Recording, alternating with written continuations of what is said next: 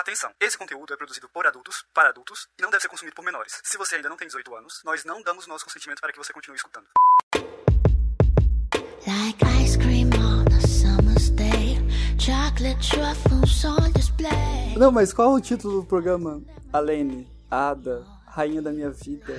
Não sei, gente. Eu nem sei o que a gente tá fazendo aqui. Eu nem sei se isso daqui vai virar um episódio ou não. Estamos conversando só. Eu não sei. Eu tive duas ideias. Ou fazer um episódio que seja tipo pausa pro aftercare, que é basicamente não estamos bem, vamos conversar sobre o que a gente quiser conversar. E aí a gente pega alguns assuntos aí da nossa vida pra bater um papo. Ou fazer um episódio de últimas notícias do mundo fetichista, que aí precisaria de um nome.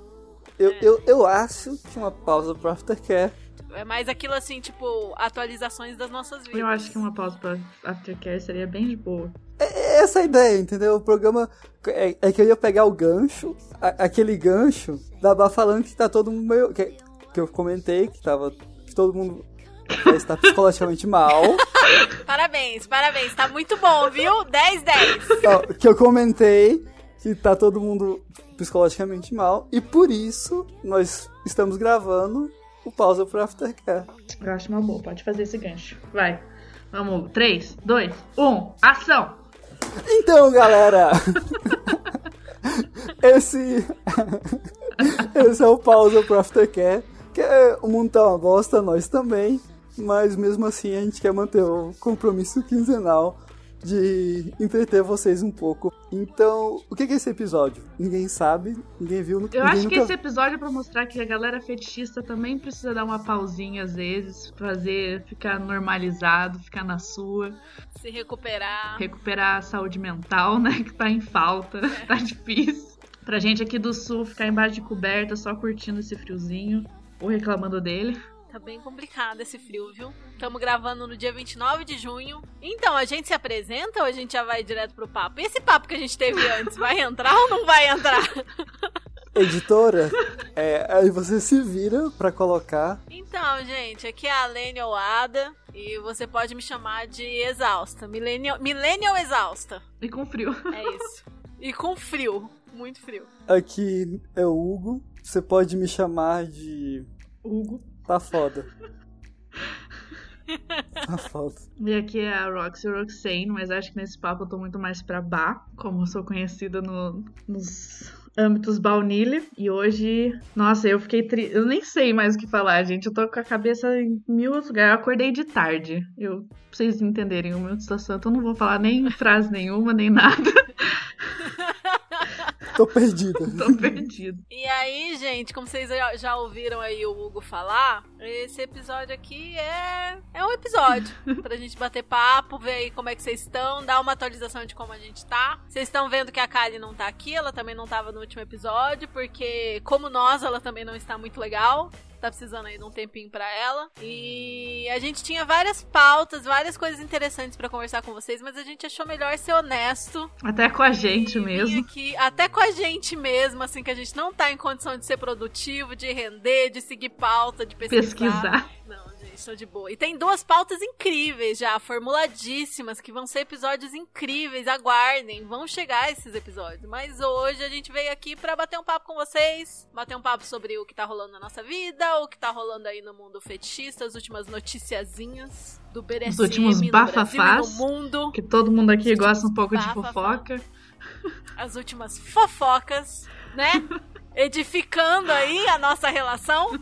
Exatamente. E aí é isso, né, gente? Mais algum aviso antes da gente começar? Ah, é, nós tivemos uma live. Inclusive a Bá participou da live com a gente, Roxy, Roxane. Foi incrível de ideias e criatividade para cenas e sessões. Foi dois finais de semana pass... dois, dois domingos atrás. E foi de Tá comemoração, salvo né? no. Foi de comemoração de 2.500 2.500 seguidores. Olha isso, Olha gente. só, olha que olha tesão. só. Chique. E agora a próxima live é quando a gente fizer 5 mil, tá? Então sigam a gente, tragam mais gente pra Vamos lá, seguir dá a uma gente. força, divulga. live, Manda link pro amigo. divulga. Eu ia falar pra mandar pra mãe, mas, né, talvez melhor não.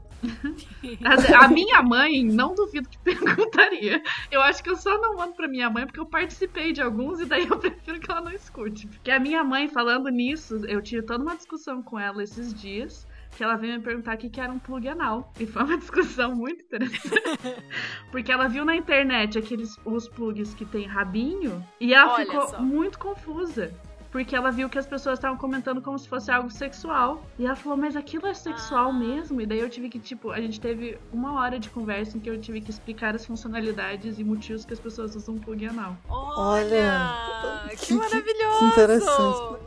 Ah, só, eu amo a sua mãe. Minha mãe é maravilhosa. Mas é essas perguntas complicadas da vida, né? É, ainda mais quando é sua mãe fazendo pra você, né? A gente já pensou. E olha que a gente é boca aberta, né? Bem assim de, de falar mesmo das coisas sem muita papa na língua. Ah, minha mãe veio perguntando que, assim é quem, quem que era o Hugo na minha vida, achando que ele era meu sugar daddy. Esse é o tipo de pergunta que a minha mãe faz. Explica melhor essa história, Bah, até onde você puder explicar. Sugar Daddy. Hugo, você é nosso Sugar Daddy, Hugo? Eu, eu vou. Eu, você quer que eu vá no banheiro pra você ficar mais tranquila de contar a história? Mas só enquanto a Bá tá rindo, é porque a mãe da Bá começou a ver uma, uma voluptuosa quantidade. Voluptuosa não, uma certa quantidade e frequência de entregas de comida pra Bá no meu nome. Eu não sei se só a Bá recebe ou. Não, de repente aparece, aparece refeições e refeições na casa da Bah. É meio. Não, e eu, e eu falando pra ela assim, não, não tenho dinheiro pra comer comida. Daí naquela semana eu ganho três refeições, assim, de fora. Daí a minha mãe fica um pouco confusa, né? Em um estoque ilimitado de E coca. Coca-Cola. Tá o quê? Já tem três meses de coca, né? Três vezes de coca, gente. Nunca mais comprei coca na minha vida. Melhor submisso. Tudo que eu podia pedir. Nossa, sério? Ele financia toda a sua Coca-Cola? Não, nem venha. A senhora tem um fina- é, financiamento aqui, ó, patrocínio não patrocinado do Viva La Vegan. A Lene tem um, um estoque de, de marmitas de emergência do Viva La Vegan também, que já tem Nossa. três, três, quatro meses já. Sim, é já a terceira vez que você manda. E aí, quando manda, vem umas 10 marmitas, aí eu vou comendo nos dias mais assim. Não quero Que cozinhar. eu não consigo cozinhar e, nossa, me, às, ve- às vezes eu descongelo uma marmita e eu até choro. Porque eu penso, meu Deus, eu não vou precisar cozinhar hoje. Meu dia tá super corrido, eu vou só botar essa comida no micro-ondas e vou poder comer. É, É então. emocionante. Então, daí a minha mãe no início ela achou que era um cara que estava apaixonado por mim. Que achou que era meu namorado que eu tava escondendo dela por algum motivo. e eu não queria abrir, né? Como é que eu vou chegar pra mim e falar, não, é porque eu mando nele, se eu quiser comida, ele me manda comida, ponto, acabou. E daí, até que chegou esse dia, num momento que a minha mãe veio e me perguntou: posso te fazer uma pergunta bem pessoal? Imagina, minha mãe já é o tipo de pessoa que pergunta o que é plug anal. Vem. Tipo, é, a minha mãe pergunta o que é plug anal sem avisar antes. Então, se ela avisou, eu já pensei milhões de coisas. Eu falei, meu Deus, ela Nossa. deve ter encontrado coisa no meu quarto, meu vibrador, sabe?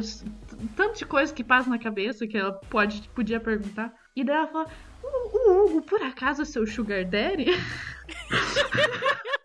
e daí eu, antes de responder qualquer coisa, perguntei por quê, né? E daí ela falou que ela tava ouvindo um podcast que acho que ela gosta muito. E acho que nem foi por, pelo- por causa do podcast. Mas ela tem um podcast que ela ouve, que é o Calcinha Larga, que é um podcast de. Ah, sim, sim. É, que é muito bom. E daí um dia eles estavam discutindo sobre isso, e daí ela parou pra pensar e ela falou: Não, talvez o Hugo seja o Sugar Daddy da Bárbara, talvez seja isso. Manda mimos. Exato. Que eu vou, é, porque é um cara que não é daqui, né, de Curitiba. E daí ele tá te mandando um monte de coisa, um monte de mimo, manda bolo de Páscoa, assim, com girassóis, sabe? E daí eu. Ai, aquele, Aquele bolo bolo, meu. Deus, muito lindo. Foi a partir daquele Ai, já bolo. ganhei vários bolos também. Aque- Vários bolos. Bolos. Ganhei muitos bolos. Foi por causa daquele bolo que a minha mãe começou a achar que ele tava apaixonado por mim. E daí. Que você tá, né, Hugo? Claro que você tá apaixonado por mim, né? Eu vou usar meu direito de permanecer calado.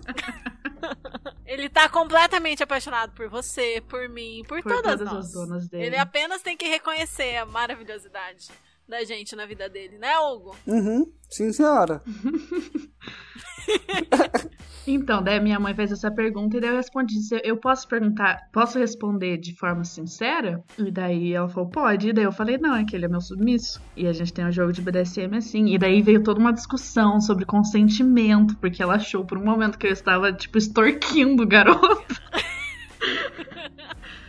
Hugo, você está sendo extorquido? Olha, não. Hugo, faz uma declaração aí pra minha mãe, sua suposta sogra, que você Oi- não oi, quer sogrinha. com consentimento. Oi, não, oi, sogrinha, então, é tudo com sentido, sim. Eu mando as comidas porque eu gosto de ver Bá feliz. Porque ela feliz, ela me, me trata mal. Maltrata. Não, daí agora minha mãe vai ficar preocupada que eu tô maltratando pessoa. Mas ela, ela, ela maltrata de uma forma gostosa, tá? Pode ficar tranquila. Que você quer, né? Você quer ser Porque eu maltratada. quero, Exato. porque eu quero ser maltratado. Só pra senhora ter noção, tem um, um maltratamento específico, só pra dar aquele O que clique você na, vai falar, Hugo? O que, que você vai falar, Hugo? que a gente vem conversando e negociando. Tem por volta do que? Uns 10 meses? Faz tudo isso de tempo? Do que, Acho que que você tá sim. falando? Da sessão longa. Tem, tem uns 10 meses Não, que a gente... não faz Não 10 faz meses. 10 meses. Deve fazer uns 5, 6 É. meses. Acho que foi final do ano passado, início desse ano, mais ou menos. É, mas daí a minha mãe não tem nada a ver com você isso. ia falar. Hum, É. Eu não sei Não, não, é- com ela, não, é só pra ela mande, porque não vai funcionar. Não, não, não. É só pra ela ter noção de como o nosso relacionamento já vem sendo construído há seis meses, né? É, sim. Que os girassóis não estão aí há seis meses. Estão, né? Só Foi pra uma ela entender. sementinha plantada, ai, que Nossa, não tinha fofo. plantado. Ó, pra florescer um dia, quem sabe? Que né, tá difícil. Tá difícil, tá foda. Voltando ao papo da, saúde mental, gente, exatamente isso. ou, ou- ou melhor, não tá, fo não tá fo- fodendo. É. Lembrando assim, galera, a gente defende sempre só praticar BDSM quando a sua saúde mental tá em dia, né? E aí é complicado porque pra você bater a agenda, pra todo mundo que vai jogar tá com a saúde mental em dia no meio dessa pandemia, é meio Todos os complicado. neurotípicos, depressivos, ansiosos. É bem complicado. Então, assim, nossa, você está jogando na pandemia, você está conseguindo encontrar as pessoas. Então, tem várias pessoas que tá com coisa assim, pré-agendada, pré-marcada. Vamos marcar, vamos marcar, mas tem sempre alguém que tá mal. Tipo, eu e o Henrico, que gravou o episódio 7 com a gente, cara, faz meses que a gente tá combinando que a gente vai fazer sessão, vai fazer sessão, vai fazer sessão. Vamos nos isolar um pouquinho, vamos nos encontrar, vamos fazer sessão. Só que sempre ou ele tá zoado ou eu tô zoado. Ou a gente tá fazendo alguma coisa que a gente precisou se expor e, e não vai dar te- não vai dar para se encontrar de forma segura. Então assim, é difícil a vida do Mas BDSM, eu e o Hugo é exatamente a mesma coisa. Essa sessão que a gente tá planejando, tá planejando seis meses e sempre tem alguma coisa que dá errado, que não funciona, que não dá certo. Eu ia comentar que, por exemplo, estava criando coragem pra encontrar uma pessoa durante a pandemia, eu fazendo todo o protocolo e ela fazendo todo o protocolo dela. Um dia antes disso teoricamente acontecer, meu pai é diagnosticado com Covid. Agora É, assim. Laia, que delícia. Aí você pensa, pensa na brochada normal, que o pinto só, só, só diminui. Isso é aquela brochada extra master, que o pinto en- encolhe, Encolhe. assim. Ele entra, fica só pra ponta. Some, né? Desaparece. E aí eu tô aqui, esperando chegar uma máscara militar, pra quem sabe criar coragem pra chamar ela de volta. Mas seu pai tá bem, né?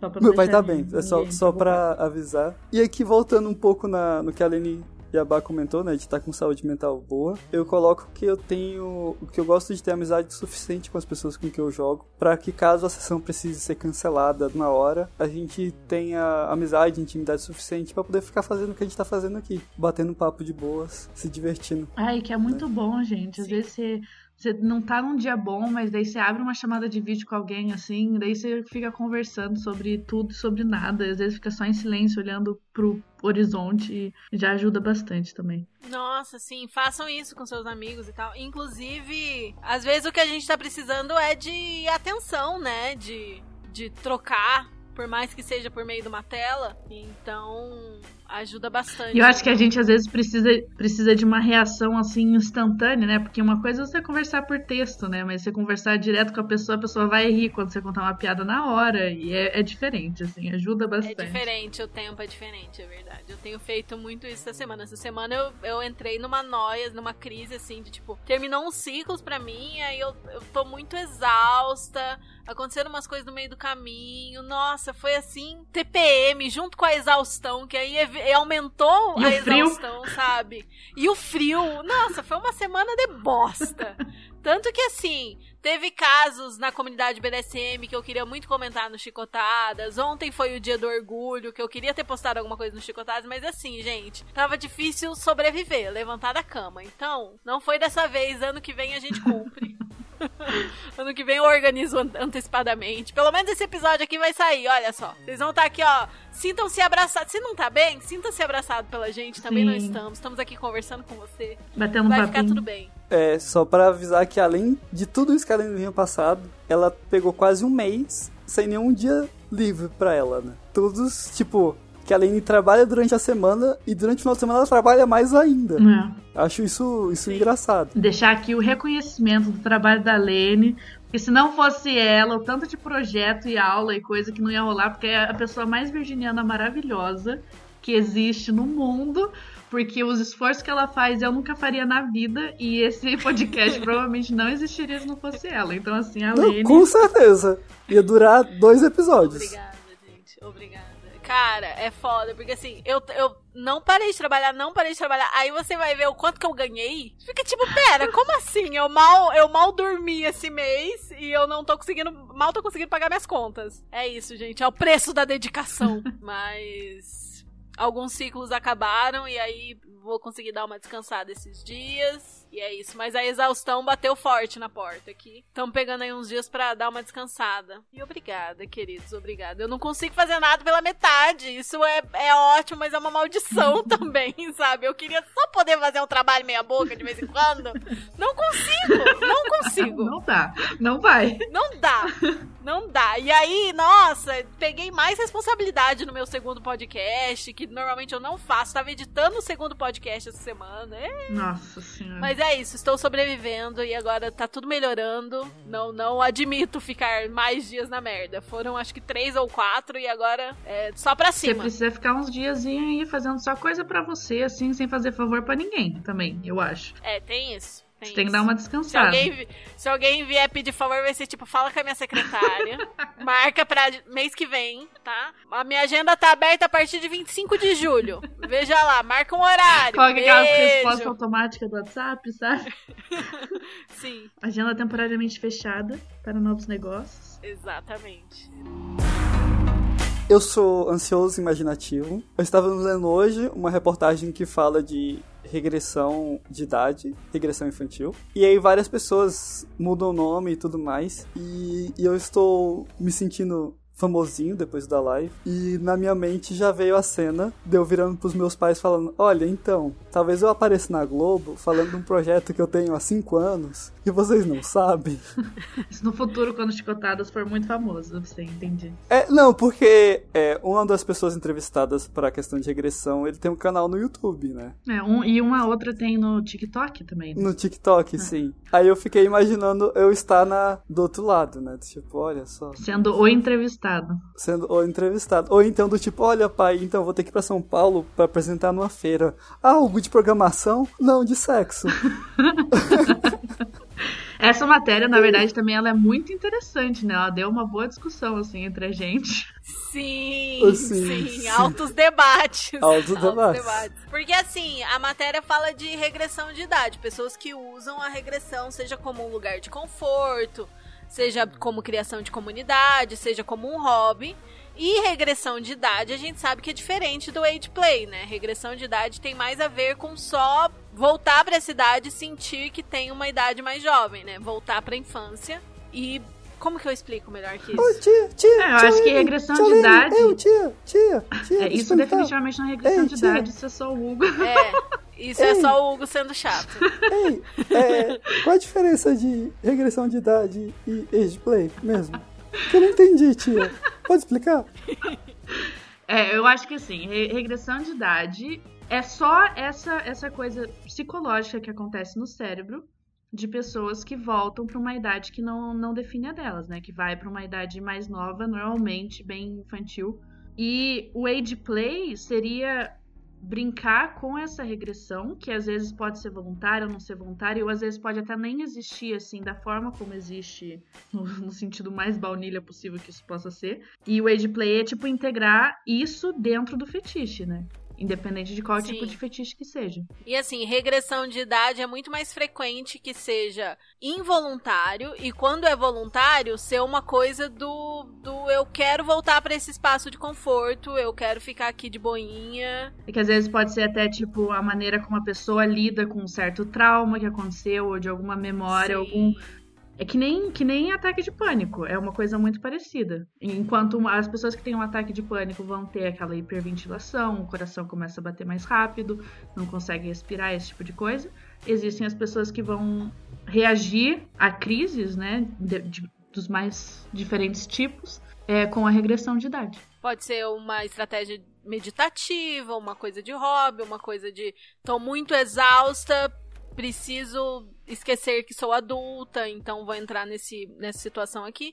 E tudo isso são exemplos, entendeu? Não tem um, uma coisa geral. Tipo, aí todo mundo que faz regressão de idade passou por alguma coisa X ou Y. Não existe isso. Tem gente que faz por hobby, tem gente que faz por conforto. E o ideal, como tudo no BDSM que a gente conversa, é que, como a gente falou no episódio 8, que você tenha entendimento de por que aquilo funciona para você. E não tem nada de errado nisso. Se você gosta, se te faz bem, se não tá fazendo mal para ninguém, maravilhoso. Se joga. Mas a regressão tem mais essa coisa de involuntário, de necessidade, eu acho que dá pra gente falar, né? Enquanto o age play tem uma coisa muito mais de encenação. Mesmo as pessoas que gostam de regressão de idade, que gostam dos dois, geralmente quando elas estão jogando dentro do BDSM jogando no age play, elas fazem uma coisa mais encenada, mais interpretada do que quando elas estão simplesmente fazendo regressão. Ficou bem explicado? Aqui ficou uma dúvida que, por exemplo, do ponto de vista estético, uma pessoa observando a cena de fora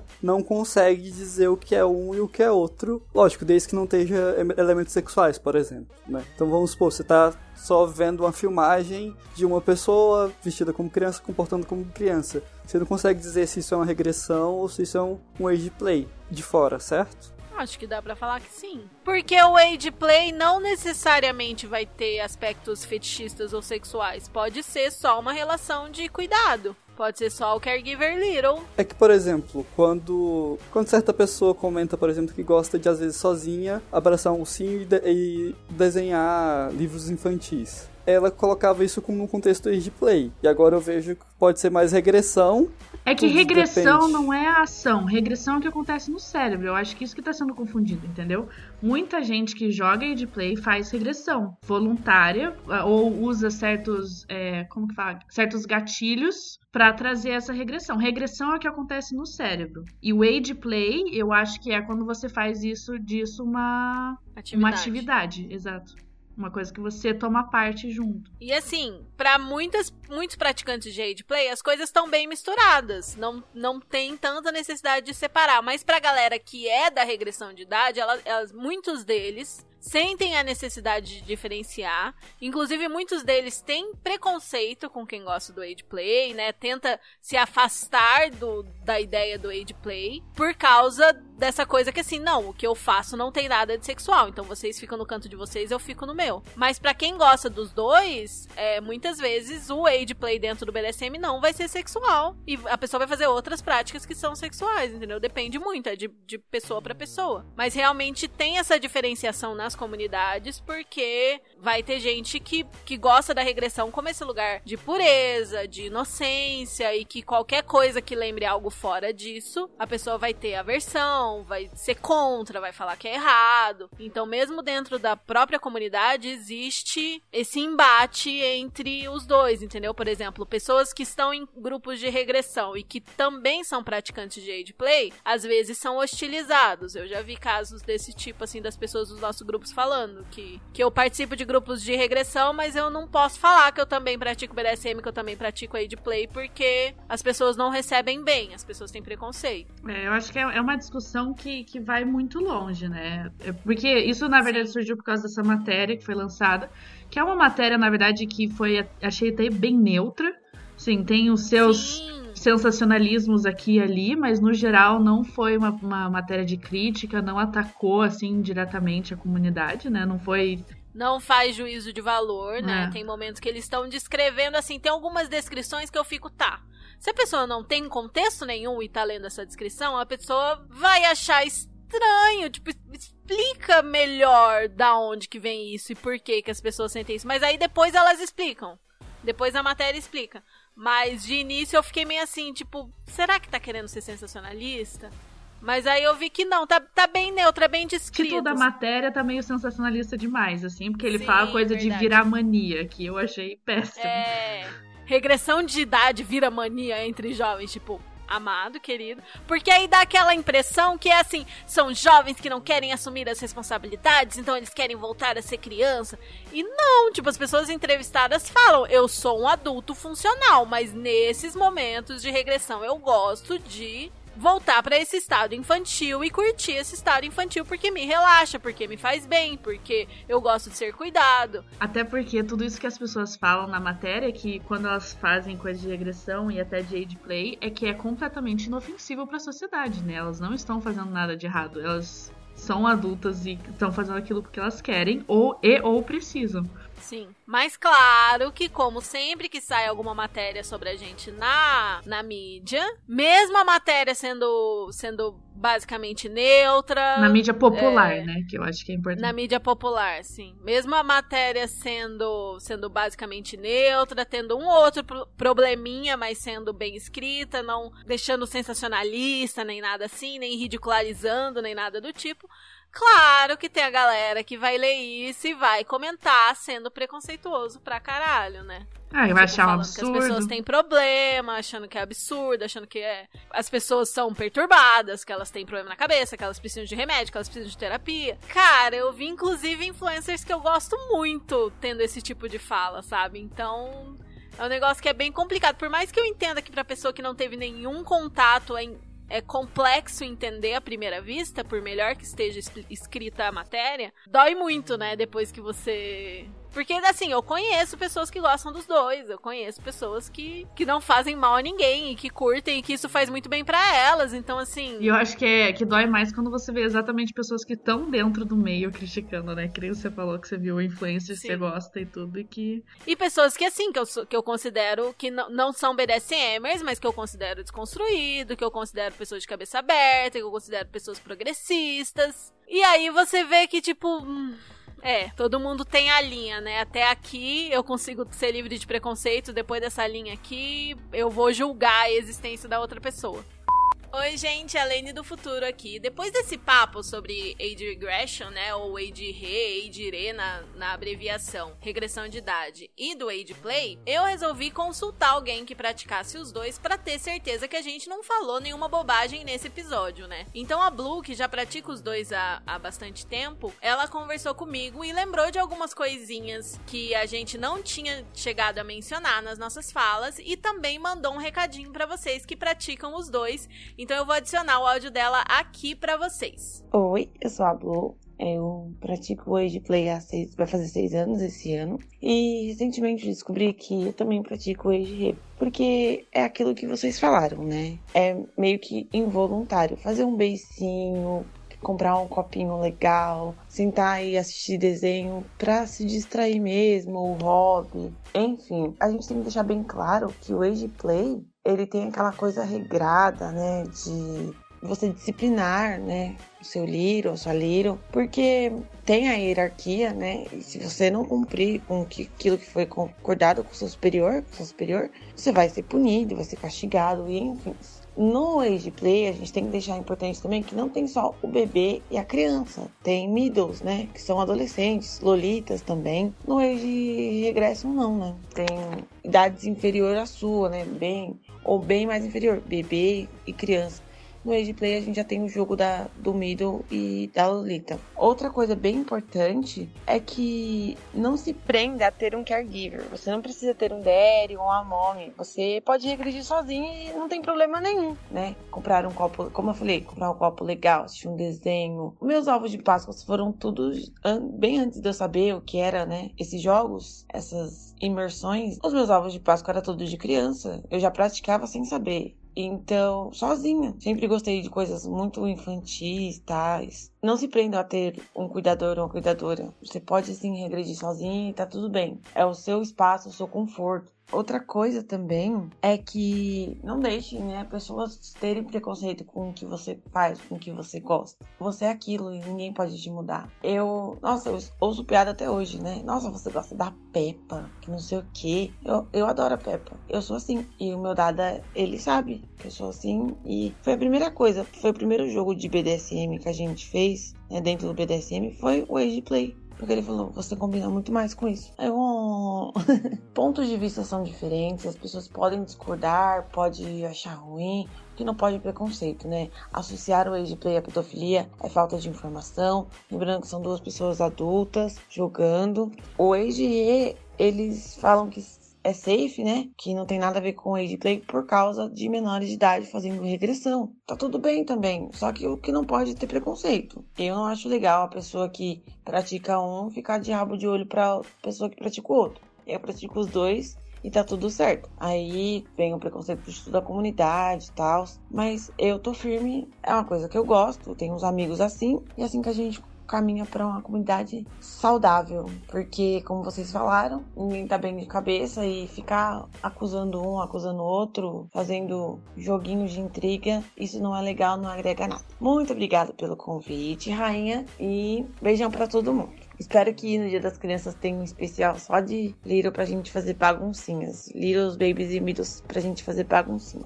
Beijo. Muito obrigada, Blue, por ter mandado esse áudio. É sempre importante a gente falar dessas questões, né? Nós falamos bastante de Age Play no nosso episódio 3 e no episódio 12, para quem quiser mais informações sobre. Lembrando também que além de Baby, Little, Middle, Lolita, que são idades possíveis no Age Play, que vai ser algo praticado somente por adultos e tudo mais, você também pode ensinar outras idades diferentes da sua, inclusive idades mais velhas do que você tem. Por exemplo, fazer um Age Play de de idoso e cuidador, idoso e neto, N brincadeiras, N jogos que são possíveis, que tem como elemento a idade. É exatamente isso o Age Play, jogos com idade, enquanto a regressão, como a Blue falou, vai ser isso que remete mesmo à infância da pessoa, né? E vamos organizar sim essa gravação pra gente poder fazer uma baguncinha aqui com vários Littles e Middles conversando com a gente aqui no Chicotadas.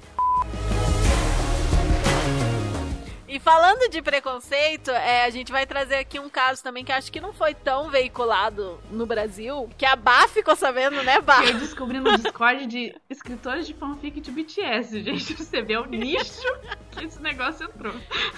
o nicho do nicho do nicho. O que, que aconteceu? Teve votações em Nova York. Eu acho que quando vocês ouvirem esse episódio, esse post já vai estar no ar no nosso Instagram. Então vocês vão ver lá a matéria certinho. Tudo explicadinho. Teve um cara, o nome dele é Zack Winner. E ele Winner, coitado. é, tava. É que o winner em inglês também pode ser lido como pinto, tá, gente? Pra explicar. Nossa, que bad. A pessoa, Só agora a pessoa que eu tá ótima, né? A pessoa, Eu mesmo bullying que a pessoa já sofreu, coitado. Mas enfim, o cara, ele tava concorrendo a ser councilman da cidade de Nova York. É como se fosse um vereador. Lá os vereadores não são assim, tipo, todos os vereadores da cidade inteira. Tem um representante de cada distrito. Ele tava concorrendo pro distrito 6, que é o Upper West Side. E ele era um candidato, assim, bem sem grandes, sem grandes destaques, sabe? Tipo, teve um financiamento baixo, Autofinanciamento de 10 mil dólares. autofinanciamento de 10 mil dólares, que é tipo nada numa campanha em Nova York, sabe? Então ele tava ali concorrendo, novinho, sabe? Tipo, uma das primeiras. Se não for a primeira vez que ele tava concorrendo, então é aquele negócio de ir construindo carreira política, né? Bem no, no início mesmo, sem nenhuma. Batalhando pra ter mais votos, pra ter representatividade ali na votação, mas sem grandes pretensões, porque não tinha financiamento e novinho, começando agora e tal. E aí, vazaram no Twitter um vídeo dele, tão, tão, tão, praticando o BDSM, sendo sub numa cena. Ele tá, é, inclusive um jornal postou um print que foi um negócio que foi assim, bem Bem péssimo. problemático, Bem péssimo. péssimo. julgado, que tipo não tinha necessidade de postar um print do vídeo, podia muito bem só descrever o vídeo ou nem isso, né? Mas ele tá basicamente com prendedores nos mamilos, amarrado, Maravilhoso. amordaçado, Maravilhoso. perfeito. Aonde o Hugo de, queria de tá. cueca. É, o Meu sonho, da vida sonho. do Hugo. Numa masmorra lindíssima Não, e a não, eu Domi só que quero tá dar- com ele. deixar o detalhe. Os prendedores bem fraco, ele nem tava amarrado assim tão direito. Pelo padrão que tava... Você faria melhor, né, Não, Hugo? pelo padrão que tava aquela masmorra, puta que pariu. É, realmente. É, ele tava, tipo, lindíssima. Mais ou menos só, mas ok. É. Mas tudo bem, eu não tô aqui pra julgar o fetiche de ninguém. É que a gente que é fetichista, a gente julga o fetiche, como o fetiche é feito, não o fetiche. É, E aí, a Domi tá pingando vela nele, tipo, o Oxplay, fazendo o Oxplay nele. Ele tá lá com carinha de dor e tal. Eu não vi esse vídeo, só vi o print mesmo, o print inadequado que postaram no jornal. E aí, saiu isso e foi pra imprensa. Inclusive pelo assessor da, da campanha, e fica aí o questionamento se o assessor. Não acho que o assessor vazaria, considerando até o tanto de preconceito e king shame que o cara recebeu. Mas foi mais um negócio assim, tipo, olha, aconteceu isso daqui, a gente precisa se adiantar a notícia pra não pegar mal, né? Pra já sair com o pronunciamento dele. Então saiu isso, as pessoas começaram a julgar, quando saiu no jornal, muita gente julgando o jornal, que tipo, por que, que vocês estão divulgando revenge porn? Mas também muita gente é xingando, tipo, nossa, pro cara tem problema na cabeça, por que, que ele vai? É, e achando que daí ele perdeu todo, candidato. todo o mérito dele de estar concorrendo a vereador porque ele pratica BDSM, porque isso é coisa de gente Sim. louca, esse tipo de coisa.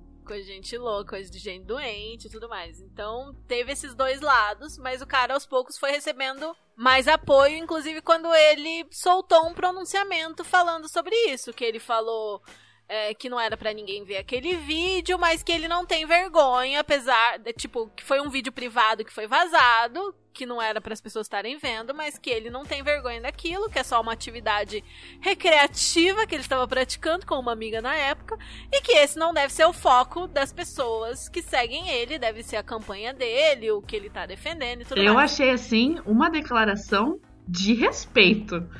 Eu não sei se eu Sim. conseguiria responder dessa forma se fosse comigo. Eu achei que mandou bem né, pra caramba. gente? Super, super, porque eu acho que a, a maioria das pessoas tentaria omitir, apagar, excluir, fingir que não Ah, aconteceu, ficar com vergonha, né? né?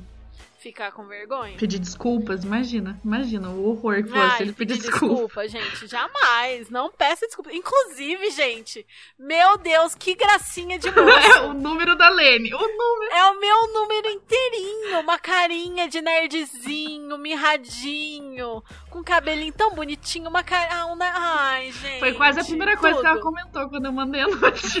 Falando que, cara, meu Deus, esse moço. Gente, meu número inteiro. E aquele, é aquela pessoa que você vê na rua, você fala, tipo, deve ser sub, deve ser sub. Aquele que você lê o perfil, sabe? E, tipo, nossa, Ah, meu tipo curiosidade, na rua, vocês não me conhecessem na rua, eu teria esse perfil de sub assim, na cara? Na cara dura? Acho que sim. Você é, você é bem nerd. Acho que sim, Hugo. Não que todo Acho nerd que é sim. sub, né? Mas infelizmente. Não, gente, jamais, não tem isso. Mas é que assim, um padrão muito típico dos homens submissos é ser o nerd geek, quietinho, que mexe com TI. Olha, mexe com TI. A chance de ser praticante de BDSM submisso Não fala isso que meu pai mexe com é TI. bem grande. E amiga, eu tenho uma notícia pra você. Assim, óbvio, todos os estereótipos, né? Tipo, o Hugo mesmo é switcher, mas é o, o tipo de pessoa que eu fico assim, tipo, hum, se a pessoa for mirradinha ainda, curvadinha, de falar baixinho, de ser meio na dele, eu fico tipo, hum, tô, tô sabendo, tô sabendo. Por isso que ela ficou muito interessada na matéria desse moço. Sim, nossa, e ele é, um- ele é gracinho, tipo, ele é, ele é tortinho na medida, sabe? sabe, tipo, não é, não é feio, mas também não é galã, aquela cara tortinha na medida, olha. Chef's kiss. Se alguém aí tiver esse perfil, gente, já pode mandar uma mensagem pra Lene, já tá sabendo aqui. Por favor, entre em contato. Aqui pra fazer aquele plot twist e emendar com o bloco anterior. Ele é filho do- dos criadores, escritores do Dora da Aventura. Então, se você. Dora Aventureira. Dora Aventureira. Que a hora da aventura é outro rolê, né? Não, é Dora, Dora Aventureira. Isso. Olha só, agora ele adquiriu a própria fama dele. Inclusive, mais legal ainda que essa declaração, que foi uma declaração que foi retweetada mais de 80 mil vezes. Quer dizer, pena que essas 80 mil pessoas não votavam em Nova York, porque se votassem, ele teria ganhado. Porque as pessoas apoiaram muito, gostaram muito do, do pronunciamento dele. Em entrevistas, quando foram falar com o Zack, ele também falou: sou BDSMer com orgulho e não tenho motivos pra ter vergonha. Quer dizer, palmas, né? É isso, pra mim é Pra mim, isso. acaba aqui, acabou. esse Muito exemplo. por ouvir esse É. episódio. Não, mentira.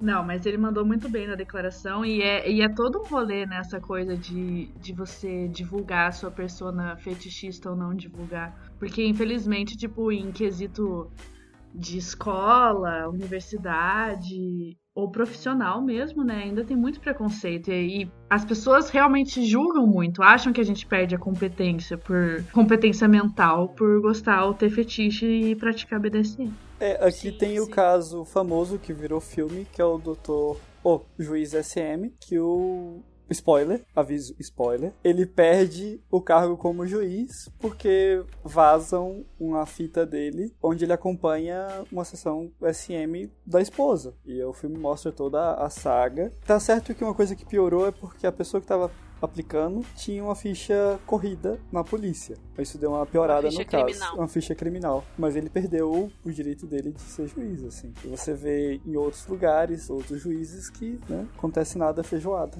como diria o outro podcast. É, esse juiz aí foi na Alemanha? Na Alemanha. Holanda? Alemanha. E geralmente as pessoas que se preocupam são pessoas que querem ser políticos, que querem trabalhar com crianças, por exemplo, trabalhar em escola infantil, tipo, o que a pessoa gosta ou não gosta de fazer no na privacidade da casa dela com os parceiros dela, não tem nada a ver com as outras pessoas, né? Mas se descobrirem, podem associar muito isso. É muito fácil associar algum gosto sexual diferente a, meu Deus, vai fazer mal para as crianças. É assim, como se, como se todos os fetichistas não soubessem separar a vida baunilha e a vida fetichista, né? Sim. Não, assim como os próprios LGBTQIA ainda sofrem, né? Tem muitos lugares que, se você for ser professor de escola infantil, de adolescente e tal, você não pode sair do armário porque pode pegar mal. Algum pai, algum pai de aluno pode reclamar, especialmente se for, né? Escola particular e tal. Sim. Os pais reclamam, acabou. Já era pra você. É uma coisa que é muito comparada nessa saída do armário, assim, tanto do pessoal LG,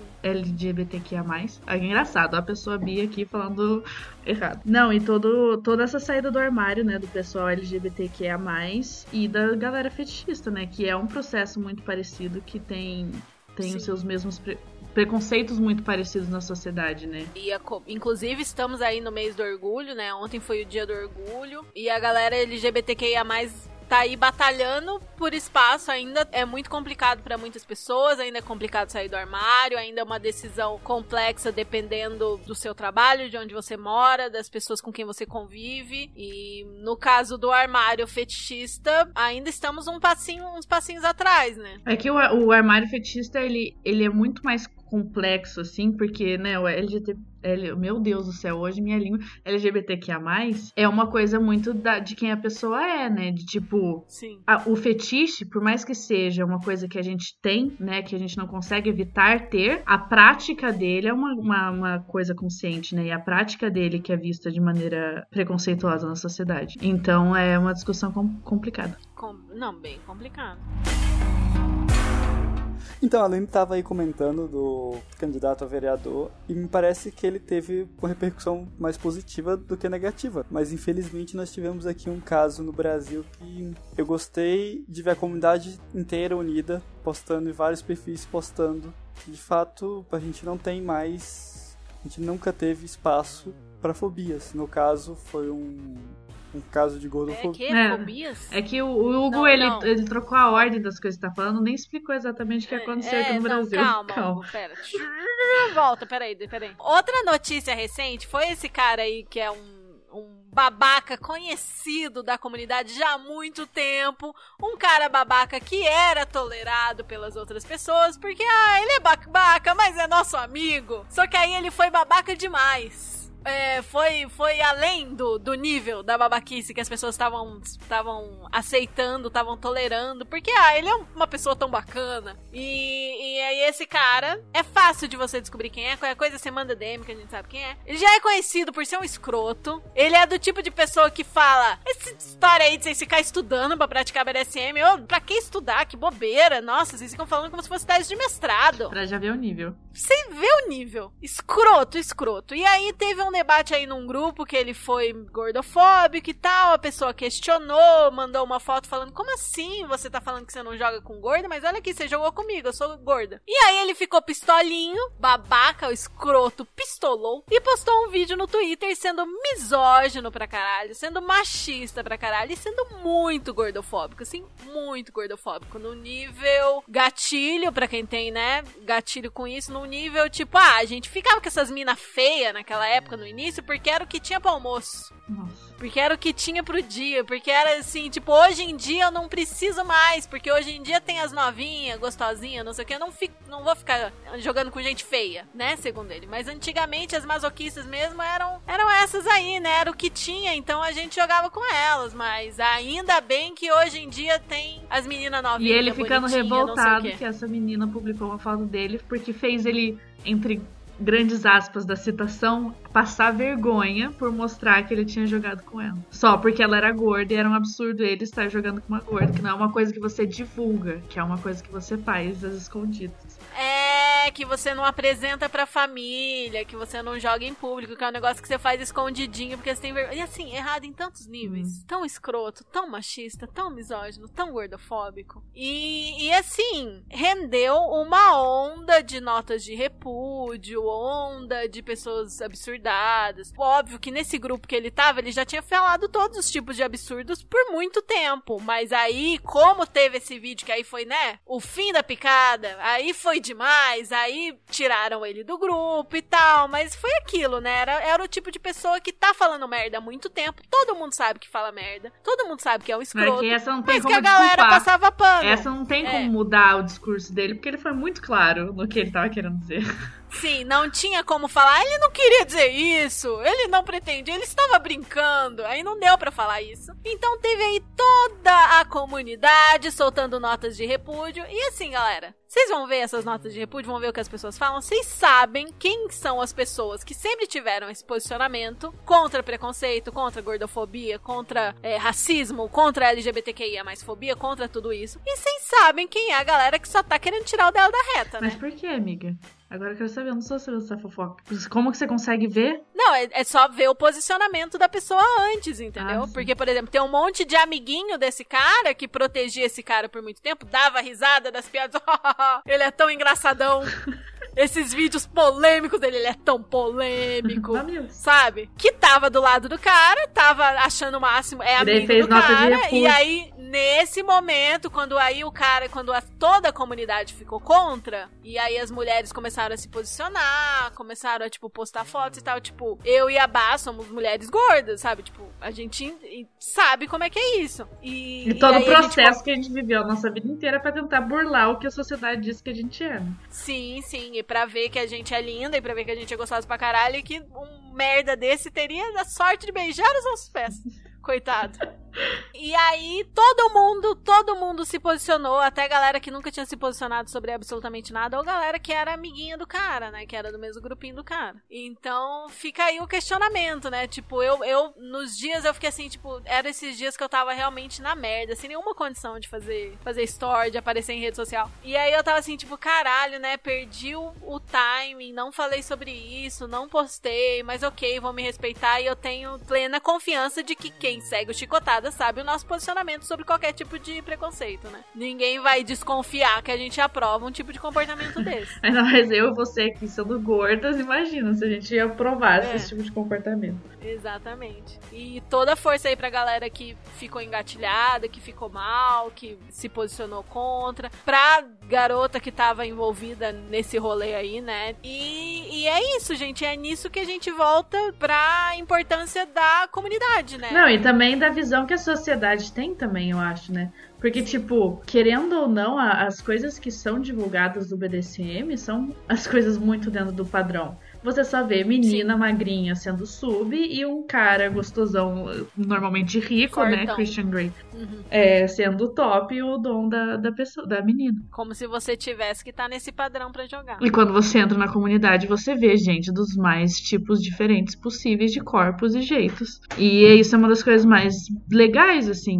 Eu sei que pra mim foi muito importante entrar na comunidade fetichista pra começar a amar de verdade meu corpo. Porque, né, a gente às vezes não odeia, né? Pra gente que é gorda é muito difícil. Normalmente a gente tá num estado de não odiar nosso corpo. A eu não sei, né? Que você, você não, sei se você já teve tanto problema com autoestima assim, com o corpo. Não, eu, eu tive, mas é, a maior parte dele foi resolvido já há alguns anos, assim. Tipo, eu entrei na comunidade, eu já tava bem com a minha imagem corporal, assim. Mas eu tive na, na minha adolescência, começo da fase adulta, até ali meus. Hoje eu tenho 33, mas até ali meus 24, 25 anos, eu tinha isso de assim, preciso emagrecer para ser feliz, É. preciso emagrecer para as pessoas gostarem de mim. Foi uma coisa muito de de fazer o trabalho pessoal, conhecer pessoas que eu via, por exemplo, uma amiga minha, quando eu conheci ela, eu não sei como que ela tá hoje, mas quando eu conheci ela, ela era altíssima e gorda. E ela transava pra caralho, pegava gente pra caralho. Eu falava assim, mas como que é possível? Eu Não, não, não, eu, não- eu não sou capaz disso. Deve ter alguma coisa que eu não tenho. Ela tem um sex A gente sempre ela tem um acha que é isso. A gente sempre acha que é outra É. coisa. Precisa de outra coisa. É outra coisa, preciso de outra coisa. Só que assim, era que a minha autoestima tava tão na merda e eu me achava tão incapaz de ser desejada, impossível de ser desejada, tão indesejável, que eu não enxergava isso. Então, assim, teve vários, várias coisas que foram me ajudando nesse processo. Representatividade, seguir pessoas que falavam sobre isso e ver que não era do jeito que tava sendo na minha cabeça. E aí, com o tempo, eu fui percebendo que, inclusive, tinha pessoas que davam em cima de mim, que me, que me achavam bonita, que me procuravam, não sei o quê.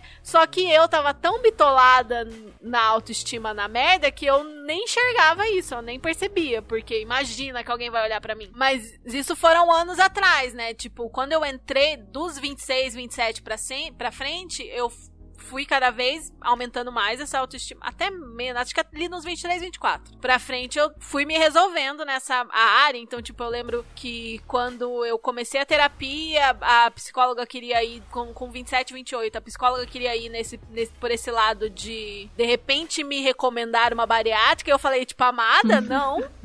Tô muito feliz assim, não quero fazer cirurgia, não. O problema é que às vezes eu não acho roupa, mas tem outras coisas, tem preconceito, tem tudo mais, mas assim, tô feliz. Então, quando, tô quando você entrou na satisfeita. comunidade, você já tava. Quando eu entrei na comunidade, eu já tava muito bem resolvida com isso, assim. Sempre fui com transparência nas festas, com, com lingerie, com a barriga de fora. Porque pra mim é uma questão de posicionamento político também. É uma questão de tipo, Mostrar corpos gordos. tá incomodada, olha pro outro lado. Eu sou assim e eu não vou ficar me reprimindo por sua causa. Mas então, pra mim, a comunidade foi muito importante nessa parte, assim, de eu realmente amar o meu corpo do jeito que ele é. Porque até eu já, eu já sou politizada, né, feminista, já de, de discutir sobre esses assuntos desde, desde adolescente, que eu tive muito privilégio com a minha família, que era cabeça aberta e gostava de discutir sobre essas coisas. Então, a gente sempre, eu, desde a da minha adolescência, eu sempre já tinha essa noção de que eu tinha que amar meu corpo do jeito que ele é, que eu não tinha que ter uma pressão pra emagrecer só pela estética, todo esse tipo de coisa. Mas era uma luta muito interna, porque por toda a minha adolescência eu não gostava do meu corpo. Meu, e o meu problema sempre maior foi sempre muito com a minha barriga, né? De não gostar da minha barriga especificamente, até porque coxa grande, bunda grande, peito grande não me incomodava nunca. Agora a barriga pra mim sempre foi o, o pior. E a comunidade fetichista, ela me ajudou muito a realmente, assim, olhar pro meu corpo no espelho e falar: eu amo esse corpo do jeito que ele é, sabe? Eu não quero tirar minha barriga, porque já teve épocas que eu até já pensei em fazer cirurgia, porque eu falava, é a única maneira que eu vou conseguir me amar. E a comunidade fetichista me ajudou muito a abrir essa mente. E hoje, assim, eu me sinto uma pessoa sexualmente desejável, que era uma coisa que eu nunca tinha sentido na vida antes. Então, e é muito, e é muito é muito errado você ter um cara que tá dentro dessa comunidade com um tipo de pensamento assim, sabe? Porque a, a comunidade ela é muito aberta, ela é tecnicamente, né? Era pra ter uma cabeça mais aberta de incluir e não ter esse tipo de preconceito. Daí você vê um cara falando umas merda dessa.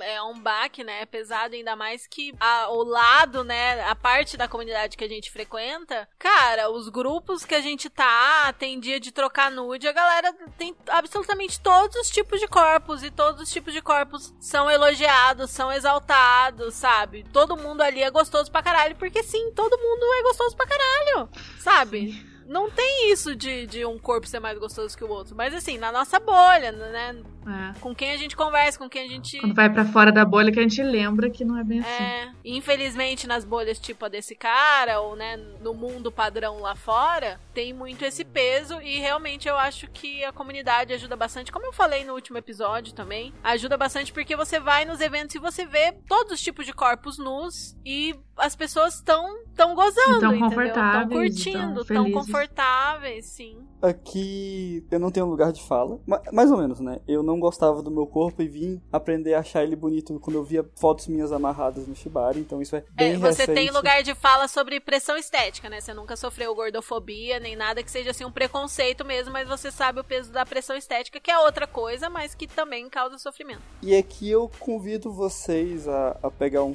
fato que um perfil de Instagram fez há 5 anos, mas o resultado continua sendo o mesmo. Quando ela pergunta para as mulheres que seguem elas se elas preferem gozar ou ser magras, boa parte chega a ser de 60 a 80% das mulheres preferem ser magras a gozar. Isso Porque a maioria você- já não goza, né? Daí isso é pra não ter um negócio que a gente já não tem, então vamos ter um negócio que, que a gente quer.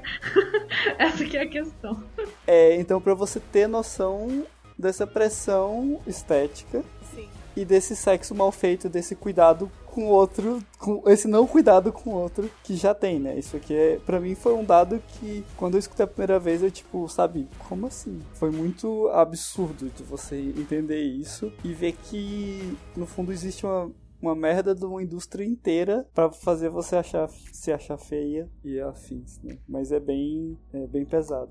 E pressão estética todo mundo sofre, né? E a gordofobia fica ainda mais pesado, porque a gordofobia é aquilo que patologiza a gente, né? Sim, tipo, sim. trata a gente como doente, trata a gente como incapaz, a gente perde acessibilidade a algumas coisas. Tipo, eu e a Bá, acho que a gente não chega a perder acessibilidade a coisas tipo é, catraca, avião, etc e tal. Mas isso é uma coisa muito séria, né? Que a gente tem que tem que falar sobre, tem que alertar, porque vai além do só não se sentir bonita, né?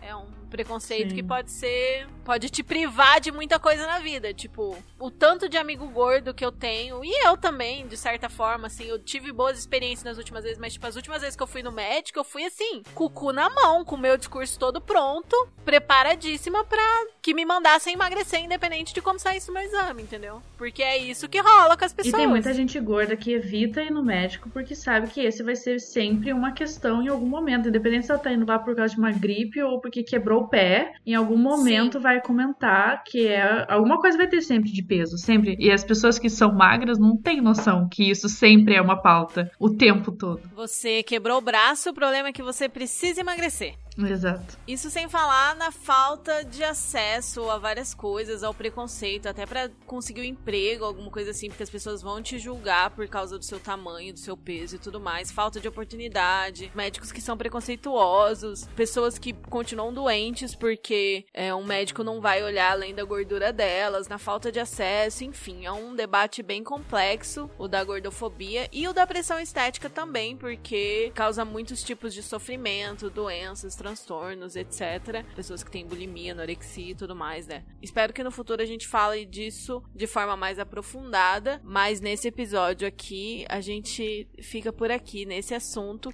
e cuidado com as pessoas com quem vocês se relacionam.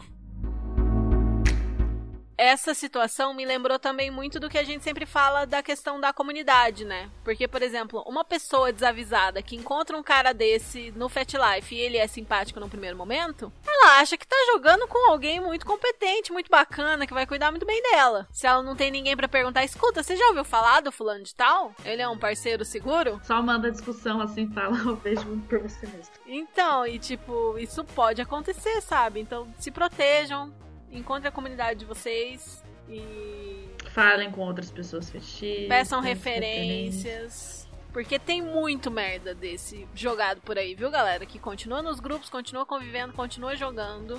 Que já fez horrores no passado, já fez declarações horríveis. E que continua com espaço na comunidade. Então, Com esse shade aqui, Então, gente, tomem suas precauções. E na dúvida, olha, eu vou falar assim: tem homem, ó, tops homens seguros por aí? Tem, eu não vou generalizar. Mas se você tá procurando um top, talvez seja melhor você jogar com uma top mulher num primeiro momento.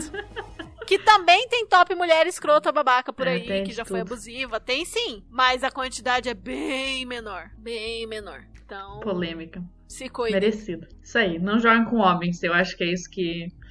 Acho que é esse o resumo que fica aqui.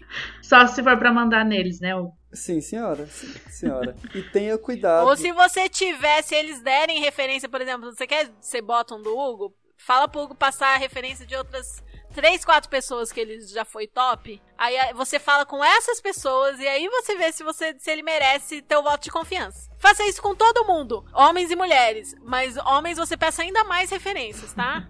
se cuidem. No caso, eu não vou conseguir passar muito mais de três ou quatro referências de pessoas que eu fui top, porque eu acho que eu não topiei muito mais do que isso. nos últimos tempos. Mas uma pessoa veio jogar comigo e, e depois a gente começou a, a questionar. Que ela falou, ah, você é famoso, então eu fiquei seguro por isso. Eu fiquei, mano, é para ser o contrário. Hum. Porque se eu fizer. Não, amada, não. Se eu fizer merda, vejo os casos de homens famosos que fazem merda e usam a sua fama barra poder, barra dinheiros pra abafar isso, então eu ser famoso você tem que tomar muito mais cuidado. Não só no caso eu, mas enfim. Ah, então ele é criador de conteúdo, ele é bom? Não. Eu diria que é quase Não. o contrário. Não. Porque gente famosa acaba ficando blindada, gente. É. Então, Então, assim, você tem que tomar muito mais é, cuidado e pedir muito mais referência pra gente famosa. Infelizmente é porque complicado. eles acabam ficando, ficando blindados, porque já tem a fama por trás, já tem os contatos por trás. And eles acabam tendo muito mais facilidade de enganar a gente que tá chegando agora, gente iniciante, que vai ficar deslumbrada pela fama. Então, não caiam nessa, peçam referência igual. E é uma coisa, na comunidade fetichista, é uma coisa de você sempre lembrar que, tipo, uma coisa é você falar sobre fetiche e falar sobre BDSM, porque a gente pode estudar aqui e parecer que a gente sabe que tá falando tudo certo. E isso acontece com qualquer criador de conteúdo. Outra coisa completamente diferente é você jogar com essa pessoa. Uma pessoa é a que está criando conteúdo, que vai fazer a sua pesquisa e vai encontrar os assuntos para falar e vai falar sobre eles a partir do que estudou. E outra coisa é a pessoa que está jogando e como ela joga, o que, que ela vai fazer. Você não pode considerar um criador de conteúdo bom é uma pessoa que seja segura e confiável para jogar. Ser um criador de conteúdo bom é muito diferente de ser um jogador bom. Uhum. Bem isso. Você pode falar sobre futebol o quanto você quiser, estudar todas as regras, saber todos os detalhes, saber tudo do negócio do impedimento que eu nunca vou aprender, que eu me recuso a aprender. Aí você bota uma bola no pé da pessoa, ela não sabe o que fazer com aquilo. Então, assim, é exatamente essa situação que às vezes acontece. O que é sempre importante, por isso ter referências, referências. De gente que Teoria, jogou. teoria, prática é prática. Se você vai Sim. perguntar referência de criador de conteúdo, não adianta perguntar, ah, você conhece tal fulano? Não, você tem que procurar gente que jogou com essa pessoa pra saber como que essa pessoa é dentro do, do jogo, da, da relação. E se a pessoa for segura, você, ela mesma não vai ter o menor problema de passar os nomes. É. Eu falei isso outro dia nos meus stories, que a gente tem que normalizar isso de pedir referência, inclusive no baunilha. Que as pessoas acham assim, tipo, ai, que absurdo, vou falar com a ex do meu atual, ó, céus. Mas assim, é um jeito de saber padrões de comportamento, de saber do que a pessoa faz ou deixa de fazer, de É. saber os, os pontos problemáticos que você, no mínimo, tem que ficar atento. É aquela discussão de você. Se você se o, o cara que você tá se relacionando falar que todas as ex dele eram loucas, é uma coisa que você tem que parar pra pensar. Por que, que ele tá falando isso? Sim. Será que eram todas loucas mesmo? Porque todas elas têm uma pessoa em comum. Não sei se reparou. E, e eu falo assim, eu, né, quando eu falei sobre isso no, nos meus stories, eu deixei bem claro um negócio também. Todo mundo que tá no BDSM já errou. Eu já errei muito também, tem coisa que eu me arrependo. Mas se você me quer jogar comigo e me pede referência, eu consigo passar pra você o nome de absolutamente todo mundo que eu já joguei. Inclusive as pessoas com quem eu já errei. E eu não tenho o menor receio de você ir falar com elas. Aqui também entender que é uma conversa como adultos e no sentido de você tentar ao máximo separar as coisas, né? No caso, como eu sou uma puta velha, eu não consigo dar todo esse histórico como a Lene, porque tem pessoas que de fato eu perdi total contato. E, e, por exemplo, teve pessoas com que o nosso fim de relacionamento não foi bom. A pessoa era maluca e eu não tinha sondado bem ela. Esse, é- esse é o ponto. A gente acabou de falar de pessoas que falam que às vezes são loucas e você dá um exemplo que a pessoa com quem você se relacionou era maluca, Hugo. Mas aí que tá. A diferença é que foi uma única pessoa e um, um único relacionamento. Mas que E aí? mesmo assim, teria que falar com É. ela pra saber o ponto de vista dela também. É. Não dá pra você falar que ela era maluca. Só porque É é, uma. você, você interpretar, entender essa questão. Que pode. Ai, bah, gente conversando com homem hétero cis, bah. Não, não. Às vezes mas- a gente esquece que você é hétero cis, Hugo, A aí a gente gente esquece. lembra. Não, é que você tem que entender. É, meu comentário começou com você tem que ser maduro pra entender que nem todos os relacionamentos terminam bem. Nem Sim, todo mas é- feedback é vai que- ser é que- positivo. E aí você tem que entender que, ok, ó, esse- a pessoa vai te avisar, ó, esse relacionamento não terminou bem. Não, eu sei, Hugo, mas é que é uma questão de você chamar ela de maluca é o que tirou todo o teu argumento, entendeu? Porque, assim, É. o, o, o relacionamento pode ter acabado mal, mas você não tem jeito de chamar ela de maluca. Mesmo que ela fosse. Porque é, é o teu entendimento de como aquilo terminou e de quem ela era como pessoa. Se você, se qualquer pessoa for falar com ela, ela vai ter um entendimento completamente diferente de você também. Não, eu tô. Pegou o baque. Não, não, é porque eu tô. é, é, faz sentido. Eu, eu entendi o teu argumento, que é assim, mesmo que você vai pedir referente a uma pessoa é, que você teve um relacionamento que não acabou bem, se você se alguém tá pedindo referência, eu acho que é uma questão de ser adulto o suficiente pra saber separar as duas coisas. De você dar a referência daquela pessoa como jogo e não como relacionamento, ou até falar, olha, ele ou ela fez isso aqui que não foi legal, mas a gente discutiu, no geral é uma ótima pessoa, foi um erro pontual, etc. Essa questão de você saber separar. Eu entendi o seu argumento, só foi. Mas aí que tá, vamos supor que você. Só não gostamos da palavra. da Mas que você tenha jogado com a pessoa que foi tóxica pra você. Foi tipo. E ela tinha comportamentos irregulares. Tá. E ela roubou suas coisas, por exemplo. Mas você não vai chamar ela de maluca. Tá, é uma, é uma má pessoa, você pode falar isso. É, foi uma pessoa que foi tóxica, foi uma pessoa que não É, fez bem. Explicar exatamente o que você falou, é isso que você vai falar. Não precisa usar o argumento que ela é maluca, entendeu? Tá, tá, entendi. Eu escolhi a palavra errada, ok, Sim. entendi. Sim. É porque todo mundo tem, situa tem relacionamentos e situações que não foi exatamente a questão mais orgulhosa do mundo. Tipo, se você pedir referência pra mim de relacionamento baunilha, aí não, aí eu não, não tô tão bem assim, não. Aí eu vou ficar caladinha. Eu tô aqui orgulhosa dos meus relacionamentos BDSM, que eu comecei ali, ó, com, com 30 anos na cara, entendeu?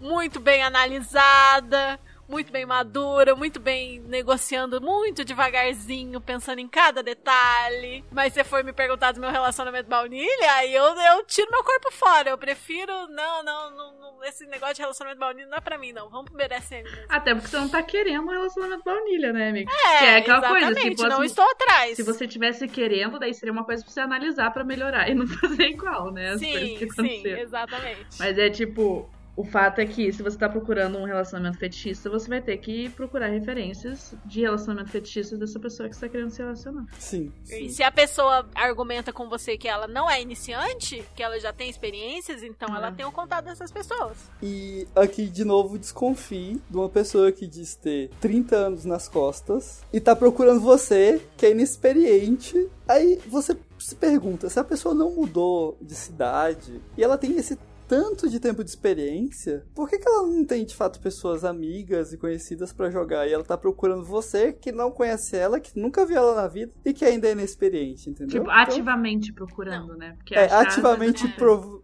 procurando você. Então, tome cuidado com esse perfil, que esses 30 anos, às vezes, assim, não são tão bonitos, assim. E além de tudo isso, a pessoa se recusa a passar referências. Corre.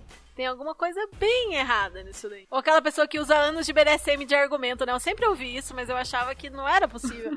mas eu, eu mando uma mensagem, todo mundo que me adiciona no, no Instagram, eu mando uma mensagem, tipo, olha, por causa das contas que estão caindo, eu gosto de saber quem que tá vindo me seguir. Porque tem gente que usa aqueles programas que seguem automático. Falei, você pode me responder algumas perguntas? Um, qual é a sua idade? Por que que você quer me seguir? E se você conhece o Chicotadas? Porque aí eu já aproveito pra fazer aquele jabazinho do Chicotadas, que eu não sou boba nem nada, né? E aí eu mandei isso pra uma pessoa esses dias, ela falou: Eu sou o fulano, eu tenho 17 anos de BDSM. O seu colega de podcast me mandou a mesma mensagem. Eu, tipo, ah, tá, legal. Você pode responder as perguntas pra mim?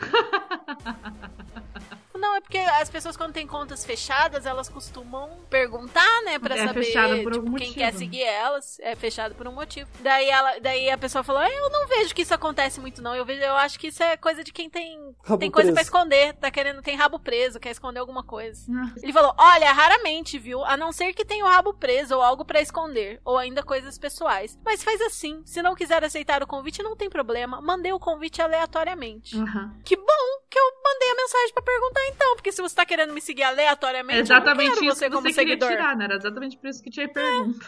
Exatamente.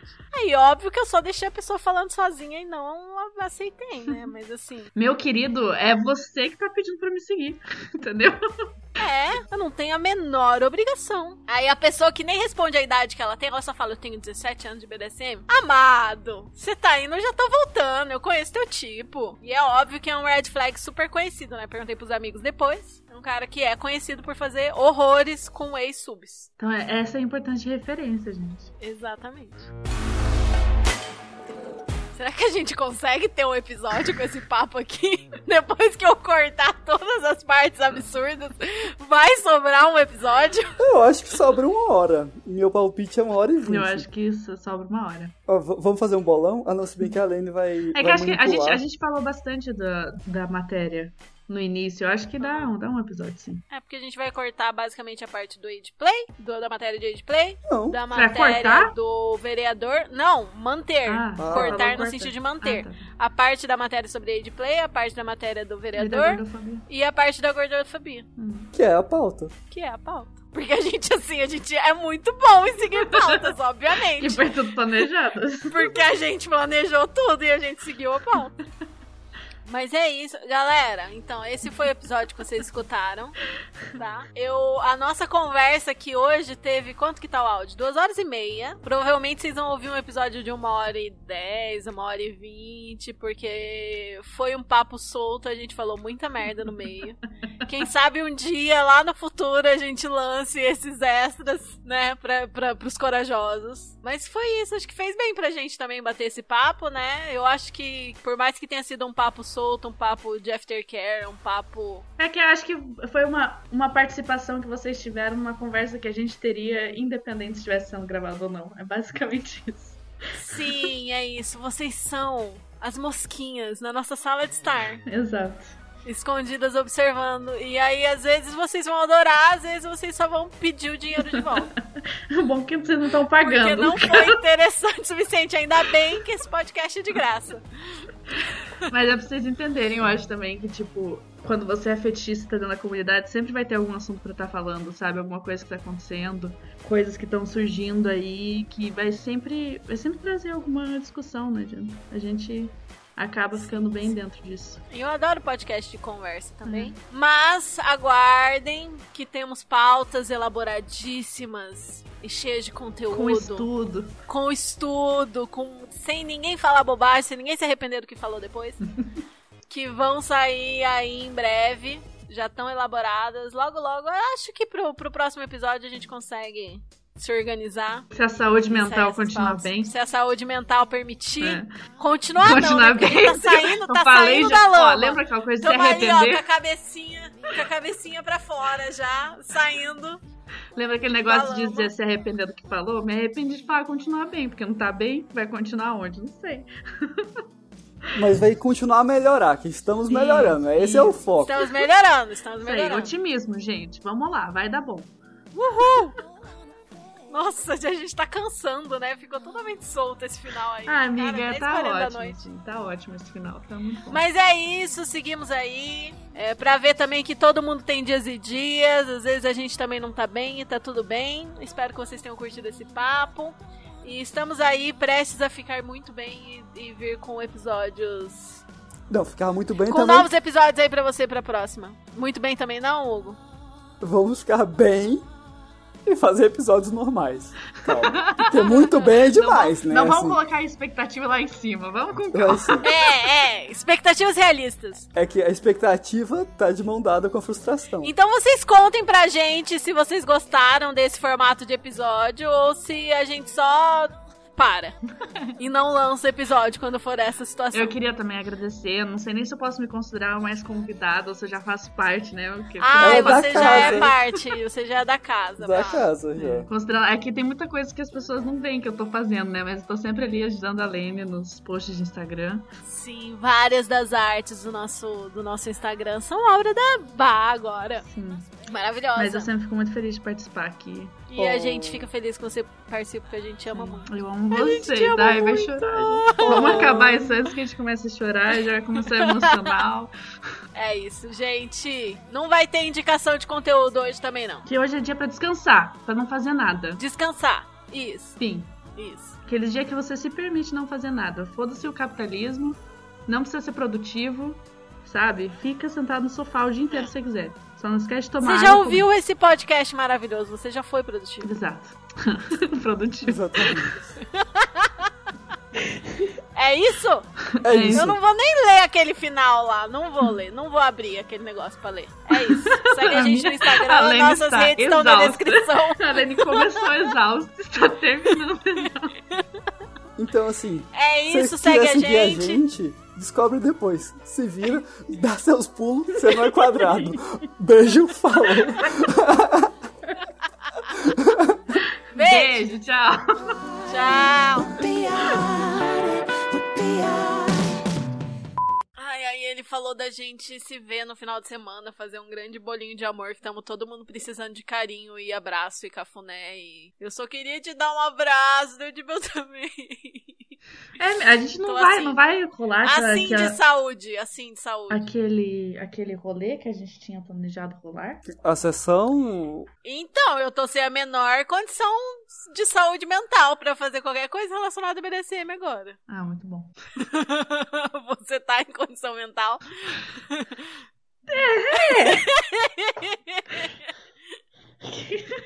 Naquela! Daquele jeito, né? E por isso que acho que esse programa, não sei se começa assim, mas é um programa, como é que você deu o nome, Aline? De Nossa, Aline. Aline, Aline! Ah, falou, desculpa. falou, a não, outra, a falou outra. programa, que é uma palavra muito mais difícil de falar do que podcast. Ou episódio, tipo, ele foi falar a palavra que é mais complicada. E me chamou de Aline! Então, É essa, Hugo? Nossa, Você tá ô, me ô, Débora, traindo? Débora, Você tá servindo outras nomes por aí, eu não tô sabendo? ô Débora. Débora. Débora e É. Aline. Não, não, mas, ó, aqui um, um bastidores. Aline é o nome da nossa persona, nem vem. Ai, olha, Ah. desculpa Ah. dele. Não, Ai, ele mandou gente, bem. Pior que ele mandou bem. Ele tá falando com a Aline, nossa persona Nossa imaginária. persona Falando imaginária. com ela.